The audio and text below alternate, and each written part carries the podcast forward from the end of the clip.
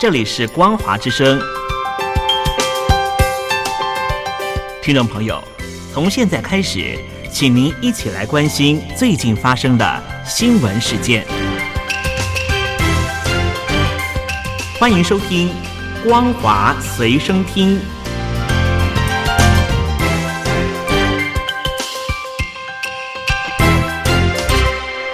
众朋友您好，欢迎收听《光华随身听》，我是王琦。今天是三月十号，星期三。首先，新闻要带大家来关心的是，昨天全球五十多名人权、战争罪和国际法专家发布了独立报告，显示中共政府在新疆的行为违反了联合国的种族灭绝公约中所有的条款。这究竟是怎么一回事呢？我们就来深度的解析来看。华府智库创新战略与政策研究所在昨天，也就是三月九号，发布了这一份独立报告。报告当中说明，基于对于现有的证据广泛审查，并且用国际法来衡量，确认中共政府需要对于正在新疆发生的种族灭绝来承担国家责任，因为这些行为违反了联合国防治及惩治危害种族罪的公约。而这一份独立报告是由五十多名国际公认的研究国际法、种族灭绝、中国种族政策和新疆维吾尔自治区的独立专家审查之后所撰写而成的。这是第一个由一个非政府组织对于新疆种族灭绝指控进行独立的法律分析，也包括了北京对于犯下这些罪行所应该要承担的责任。那么这一份报告的出炉，无疑是给了中共外交部长王毅打了一记耳光。王毅在三月七号举行的记者会上就说：“所谓新疆地区存在种族灭绝的说法，荒谬绝伦，完全是别有用心的造谣，彻头彻尾的谎言。”但是，美国媒体 CNN 就说到，礼拜二所发布的独立报告共同作者阿奇姆·伊普拉辛提到，有个压倒性的证据可以证明中共实施种族灭绝。一九四八年十二月，联合国大会批准了长达四页的《防治及惩治危害种族罪公约》。这项公约对于什么是种族灭绝做了明确的定义。包含了中国，还有其他的一百五十一个国家，都是这份公约的签署国。公约第二条规定，种族灭绝是指蓄意全部或是局部消灭某一个民族、人种、种族或是宗教团体。触犯以下行为者，就被认定是对于某一个族群的种族灭绝。第一点是杀害该族群的成员。第二点是致使该族群的成员在身体上或精神上遭受严重的伤害。第三点是故意使该族群处于某一种生活状况下来毁灭他的全部或是局部的生命。第四点，强制采取措施，意图防止这个族群内的生育。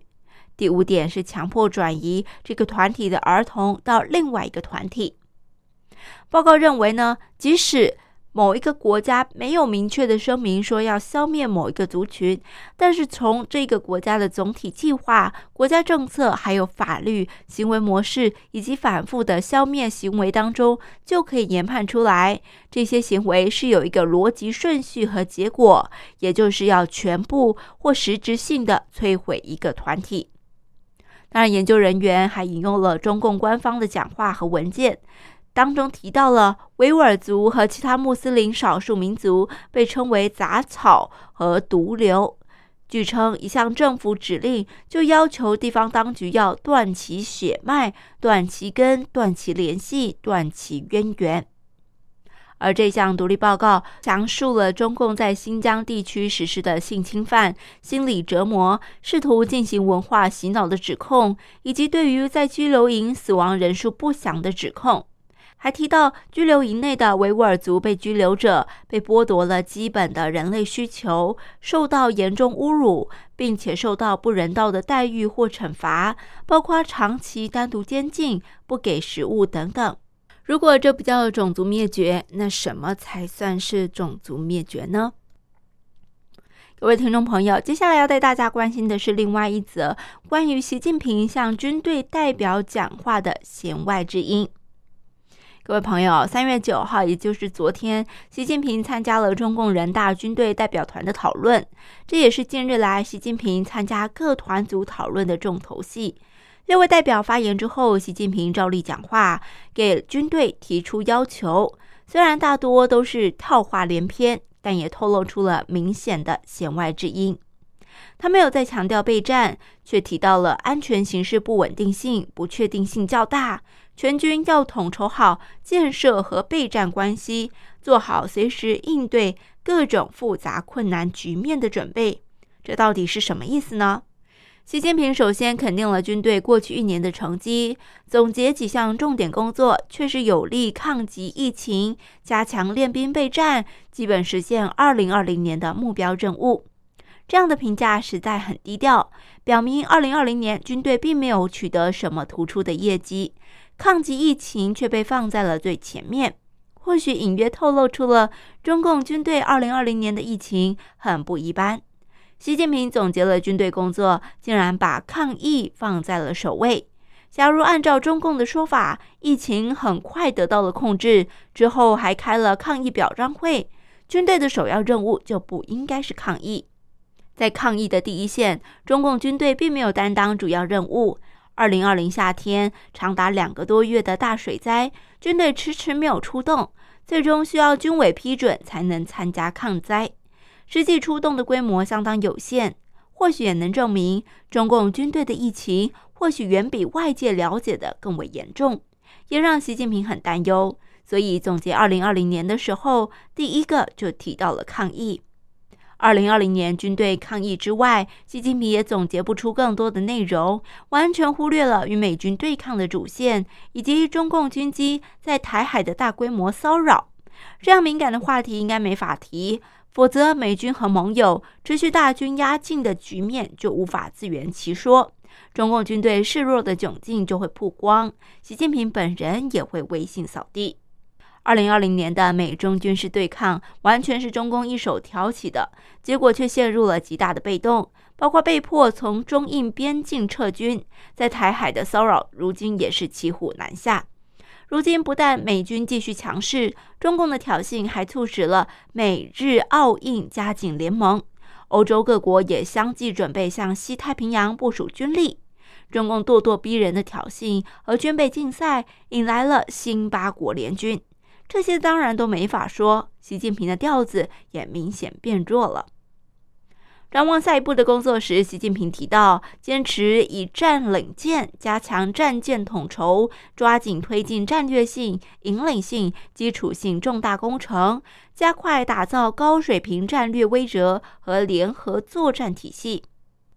习近平向军队代表训话，不再强调备战，却大谈科技自立自强、战略管理、军民团结等不痛不痒的话题。最后，他还从聚焦备战打仗变成统筹好建设和备战关系，还要随时应对各种复杂困难局面。这或许是另外一个弦外之音，不仅在对外示弱，而且更像是在警告内部可能出现了安全问题。军队的首要任务是保障中共高层的安全，而不再是对外斗争。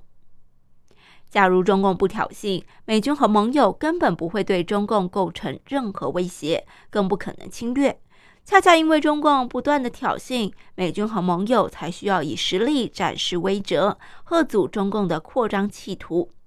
中国目前并没有较大的外敌侵扰风险，相反的，中共的扩张策略却正在给中国人民带来极大的风险。美军不得不防中共可能铤而走险，而中共高层最怕的则是政权不保。